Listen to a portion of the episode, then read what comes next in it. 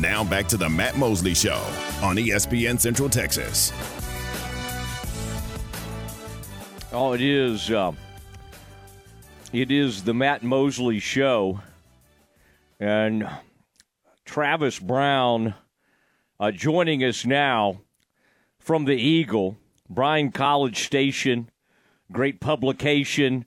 He's been covering this uh, firing of Jimbo and now he's made his way up to see the Aggies 15th ranked. What are they moved up to? Are they like 13th in the country now, Travis? You've you're in yeah, position 13. to see them versus the Mustangs tonight. Yeah, I'm, I'm actually really I'm just stalking you. I think I'm about four blocks from your house right now. So uh, look out for that. All right, man. We'll be kind of looking out the window and uh, and see where that goes. I mean, you do have uh, someone in your family, at least one member of your family, that went to SMU. So I would imagine, uh, I would imagine she's uh, maybe will be in attendance this evening. Is that accurate? Uh, they, they they had a prior engagement, but they might be swinging Oh, by late okay. if that happens. I actually had Uh-huh. three members of my family went to SMU, including my grandfather, who was an All-American basketball player at SMU. Wow, that is uh, that is big time. That would have been. Uh, so your grandpa. What year would that have been? 1948 to 51. Golly, I mean they they went to the Final Four somewhere back in those days, like the 40s or 1950s. Um, Yeah, it, wa- it wasn't during his time, but I, he, he Okay. did graduate as the Mustangs' career points leader. But that was before the three-point line, so that that got blown away pretty quickly after that. Oh man, that is very good to know. I mean, you'll be over there at the legendary arena where he probably played. Moody's been around for many, many years, so uh, Yeah, they that'll actually be. Uh, they, they played where the uh, Perkins indoor swimming facility was. Ah. It became the swimming pool. So, uh, but but more importantly, I was a ball boy there when I was in like fifth grade. So you know, oh all wow, kinds of connections. yeah, that would have probably been post Sonny, maybe John Shumate, or maybe even Mike Dement, It The was Mike- Mike Mike Dement. the ill-fated Mike Dement era. Okay, uh, I'm glad we got all that established. Now, as a proud TCU graduate, though, Travis, uh, the Bluebonnet battle is out there, and and um, boy, some people, some people have not loved this trophy, the name of it. I kind of, I as I tweeted yesterday, kind of admire the student government. I mean, I guess we just let student government now just run every whatever they want to come up with. We just institute it.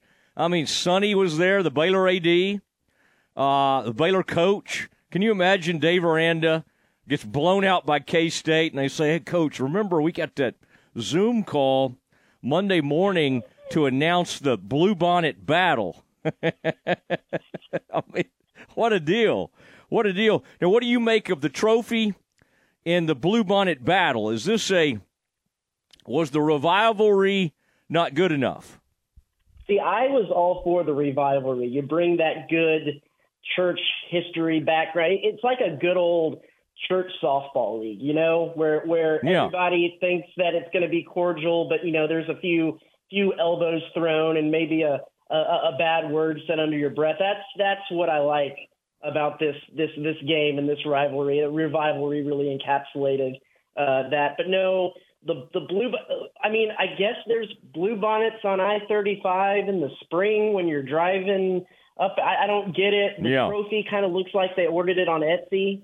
Um, so there's there's that too. I mean, don't get me wrong. You know, my my crowning glory. My I'm, I'm actually the keeper of the the Bonham Trophy. That's the A and M South Carolina that bitter rivalry trophy game. I did a story on it a while back. They house they keep it in the Alamo, uh, but it is a piece of art. It was it was designed as a piece of art, so you can't take it on the field and you know have Yeah. some 400 pound offensive lineman swinging it around or anything. So at least this seems like it's it's Yeah. durable. You know, it's it's it's it's it's not gonna get uh, cracked up or anything too well. But yeah, it, it kind of looks like uh, you, you might have ordered it on the Wish app or something like that. I don't know. I don't know.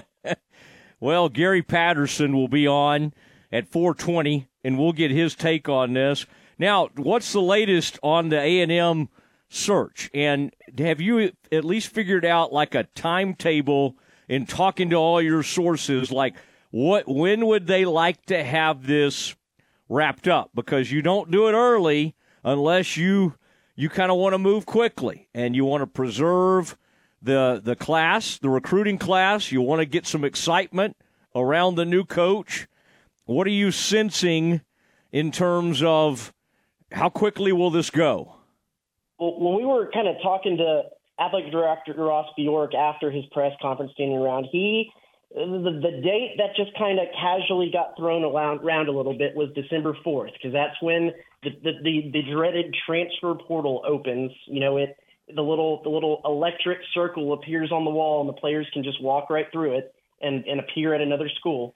And uh, you want to have your coach in place preferably before that deadline because that's when you are trying to recruit your own players to stay at at the school. They don't put their name in there, and and then you can start building those relationships with the recruiting class and start looking at who you might want to pull back in in the transfer portal. And uh, that was the date that was kind of tentatively. Now you know you you kind of say, okay, well, December fourth, if you have a a coach, you know, when you if you're going to go make a splash hire and bring someone in who's you know in a in a playoff situation or something like that, whether it be a coordinator or a coach or you know, December, you're not going to have them before December 4th. And Ross kind of said, well, yeah, we understand that could be a possibility, but that December 4th date has kind of stood out. And, and so I think if, if I'm going to start speculating on who that could be, you might want a guy who could probably be available before or around December 4th. And that mm. narrows the scope a little bit. So I, I,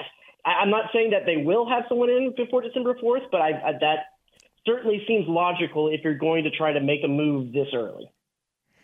Yeah, those like the Big Ten, all those championship games are like December second, aren't they? And I mean, to get one of those current, and you got some guys that'll be in the running for the Final Four, and mm-hmm. and you already have people saying, no, I'm not going to do that. Uh, it'll be uh, it'll be fascinating. What resonates with you the most in terms of when you hear all these names and you're hearing all the same ones everybody else is, and you may have a, a secret name or two that you haven't put out yet, but what resonates the most with you? Like, what seems like the most logical fit? I mean, it would be hilarious if they tried to hire another Florida State coach. I mean, I know I know Norvell's a different guy, but still, that would be very very funny if they tried to go down there. And the Dabo thing, I keep hearing. I mean, it's just like that's almost like exactly like Jimbo. Now, I think you could argue Dabo had had longer and more sustained success than Jimbo, but in a sense, you would be getting a guy who's kind of going the wrong direction at Clemson. So, and I loved, I mean, Dabo's unbelievable. I'm not one of these people who tries to dunk on him because what he's done there is, is that would be a better hire than Jimbo. I, I really do believe that, but I don't know. That I don't think that's going to happen.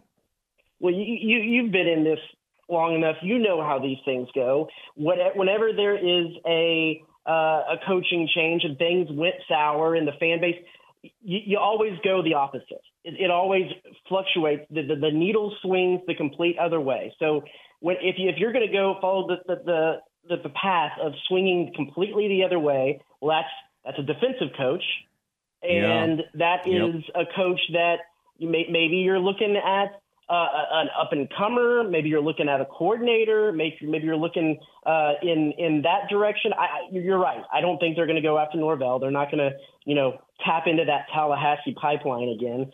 Uh, they're not going to go for Dabo. Dabo uh, has proven that he's not doesn't embrace this new world of college football where yeah. there's the transfer portal, portal and the NIL. And why would you bring a guy in who's kind of seemingly so anti NIL to one of the most NIL frenzied uh, programs in, in, the country? So I don't think that would be a good fit. I, Correct. I think the if you're concerned about keeping this 2022 history making class together, you want to try to keep Elijah Robinson, the interim coach right now, who is one of the key factors in bringing in that 2022 recruiting class and has been proven to be a, uh, a good coach. I, I think maybe the first phone call you make is Mike Elko over at, at Duke because he was yeah. the coordinator who hired uh, Elijah Robinson over here. He uh, had some really great defenses at A&M. He knows what is going on here at A&M. He knows the the, the, the bureaucracies and the higher ups and everything like that. I think if you want to try to keep this thing rolling a little bit and not have to do a full rebuild, I think Elko's the guy to go to. Then uh, the next tier of guys, and I, I've, I'm kind of vacillated between the two of them. One of them makes a little sense. One of them's a little bit out there. One of them's Jeff Traylor at UTSA. I think, uh, you know, Ross Bjork made a, a pointed comment saying they want to try to find their next R.C. Slocum, a guy who won a lot of games for them, uh, winning as coach in A&M history, stayed for a long time. He was promoted as a as a, a defensive coordinator into that position. Uh, so you know, you go the Power Five route. You bring in Jeff Traylor. A lot of talk. I've talked to a lot of people over that said Jimbo and the the Texas High School Coaches Association didn't get along at times. There was that issue when he first came in and he went and talked to the private seven on seven coaches first before the high school coaches. And then he skipped out on the coaches convention this year like a day before. There's some burned bridges there or at least some some smoldering uh, bridges. And you bring in a guy like Jeff Traylor who is is Texas high school football and Texas football. He, I think that's a great fit. He his son went to A&M he coached at Arkansas. He coached at Texas I think that would be a pretty natural fit. And then the other guy that stands out to me is why not maybe uh, uh, see what this, what happens in these next two games and give Elijah Robinson a go. I mean, he is one of the uh, most well thought of assistants in certainly in the program, if not uh, around the region. He he is one of the biggest reasons they pulled in that class. The reason he's the interim and was promoted to associate head coach while Jimbo was here was the relationships he's able to build with players. Um, you know, if you want your next RC Slocum, why not follow the same kind of path? He's a co-defensive coordinator. Uh, let him get get his shot. And I think a big thing to factor in here is the fact that they're going to be paying two head coaches for the next eight years. They owe Jimbo's about seven million dollars a year for the next eight years after that yeah. initial chunk of like twenty six million uh, goes out. So uh, you might have to tighten the belt a little bit and go a little little bit more budget. I don't think you'll be giving him a guaranteed contract, so maybe one of those two guys uh, fits the bill a little bit more. That's kind that, of the three yeah. that have perked my antenna up. Yeah, that sense of entitlement there. Uh, I wouldn't if you float that stuff out there too much. They they think even there's no name they think is big enough other than like Saban. It's kind of like a little bit like they've got a little bit of the Longhorns in them now uh, they kind of think, well, no, this guy Elijah. Now, I'm, I'm with you. I'd love to see that guy get a chance, but he won't. And and we both know Elijah. I mean, I again, that what a great guy. I mean, Matt Rhule was going on and on about him. There's a name for you, by the way. Coached mm-hmm. in Texas. Uh, I know he's just been in Nebraska. He would be looked as the biggest turncoat ever, but he's a man who loves the job hop, and I mean, if you want to, but again, that's you're going to have to go high, high money to get him out of there. He probably wouldn't do it, but it is a job. A lot of people. A Traylor will do it in a heartbeat. Um, it's funny they they say they want the next RC Slocum. I mean, they they couldn't get at the end of his time, couldn't wait to get him out of there. Right? That's that's the way these things work. You come all the way full yeah. circle. Gosh, if we could just get somebody like RC. I mean, think about how excited they were to have Dennis Franchione. I mean, it's just like, I mean, in these things over the years, it's it's wild to follow all these things. It's going to be fascinating to see where it ends up. Now, what's this quarterback like, by the way? Lost in all of this, Jimbo uh, and Bobby roll out another quarterback, and again, Mississippi State's coach got fired too, so maybe we shouldn't judge too much on it. But I mean, how well did he play? And is the are fans kind of excited about this guy? Here, here's the difference uh, between Jaylen Henderson and, and the other quarterbacks that they've had this season, especially if you look at Max Johnson. Jaylen Henderson, they they actually came up with a game plan that fit his skill set. He is an RPO, short throw, real fast, can use his legs, Tim Tebow-ish type quarterback, and they built a game plan around that, and it worked really well. Whereas every quarterback that Jimbo's had since he's been here, that he said, I have my way of doing things. You're going to fit into my system. I'm not going to tailor my system around to you. And so it's it's they actually ran what looks like a, a stereotypical college RPO offense, not a a pro style type of NFL offense, and it was exciting. The crowd got into it. They were able to move the ball. They hung the most points in a non-overtime game since uh, uh, the the Kenny Trill game at South Carolina. Uh, it, it was it was exciting, and so it, it's going to be interesting. I, I, Max Johnson sh- uh, isn't going to play this weekend. He he told me he isn't practicing. He doesn't expect to practice this week. So it should be Jaylen Henderson, and I think it should be Jaylen Henderson the, the rest of the way out because I think he gives them the best chance with an offensive line that's not so great and his ability to move around and make plays. But but like you said, it was Mississippi State. That's a, that was not a good Mississippi State team. So a little bit of that is just they weren't that good. They weren't given a whole lot of pressure on him. Um, but man, it was I'll tell you one thing. If, if anything, with the season how it's gone this year, it was fun to watch, and that is more than you can say about a lot of aspects of A&M's football team this year. All right. Well, I I appreciate you.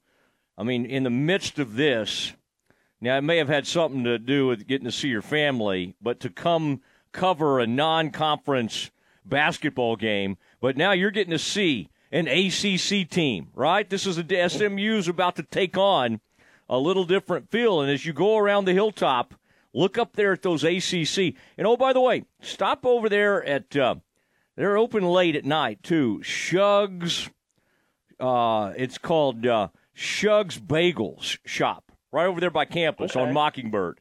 And okay. it's, it's a, that's unbelievable stuff. I know it, growing up where we did, we're not big bagel people, but whoa, this is a different level of bagel, and then they'll put you get the Reuben, you get some pastrami on it, and some of that groundstone mustard. Uh, whoa! I mean, it'll it'll it, it's it's a life changing type deal. So you can go to Goff's for a cheeseburger pregame, and then maybe a late night. Well, they may just do that on the weekends, but you can go over there to Shugs. So just keep that in mind since like you're going to be in to, town for a couple days. Yeah. Sounds like you're trying to get an NIL deal there for for Shugs. Yeah, yeah, I uh, I would love one of those deals. I yeah, um, love. And by the way, over in your part of the town, Lubbie's is the new bagel place. I don't know why I'm oh. I'm, I'm, way into bagels these days, but it's called bagel. L- okay. Yeah, L U B B I E apostrophe S. No, Lubby's. It's it, pronounced not, Lubby's. A Luann bagel. okay, I know. Now you're just trying to do jokes. You. I'll, I'll raise you the smothered steak at uh, Highland Park Cafeteria. Okay, uh, there you go. Whoa, there you go. Whoa, that was yeah over there, over at Casa Linda. Um, listen, stay. We uh, we want to be in touch with you on this thing, and I know you've been in touch. You got great sources out there. The regents, we know some of the same people. I can't. These people suddenly stop returning calls and texts. I've noticed. I've kind of reached uh-huh. out to maybe some big ags and uh, not getting my usual hello or how's it going, Mosley. Uh, they've kind of gone into bunker mentality. So uh, you and you and uh, Cessna keep doing your thing, and uh, and then we'll hopefully there'll be a, there'll be some big news. Elko's interesting. I mean, Duke's Duke's been a lot easy, you know, more fun to watch. They lost their quarterback. I mean, they were on their way to about a eight or nine win season and y'all know Elko. I kind of, I mean, that's not a bad one. That's kind of a good.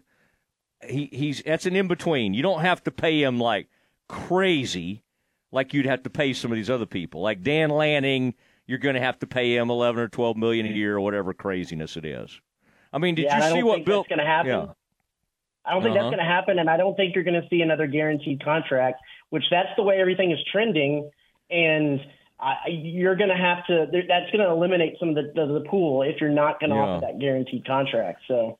Yeah, uh, and, and you need to keep John Sharp out of this deal because I mean that was some of his work on Jimbo. I, I, I guarantee you he was he was all up in that deal. The you know, oh my gosh, we got to go get Jimbo, and then he was doing all the weird stuff in the early days of that. So I think the I'll, I'll tell you Ags, the, the best yeah, the best story that I'll break if I break a, an amazing story later in my career, it'll never get as much play as because I broke the the the dateless plaque story the, with the national championship on it, and it'll never get as much play as that. That that might be my crowning achievement of my career. that was some of John Sharp's work. Oh, that's good. That's good. That's your crowning achievement. I think there'll be one even bigger in your future. All right, I see. I see really good things for you. Okay, tell your family hi and uh, holler at me. If you want to grab lunch or coffee or whatever. But uh, have a great night over there. Uh, and uh, as the Ags take on the Mustangs on the hilltop. Talk to you soon, Travis. You got it. All right, there he goes, Travis Brown. It is time.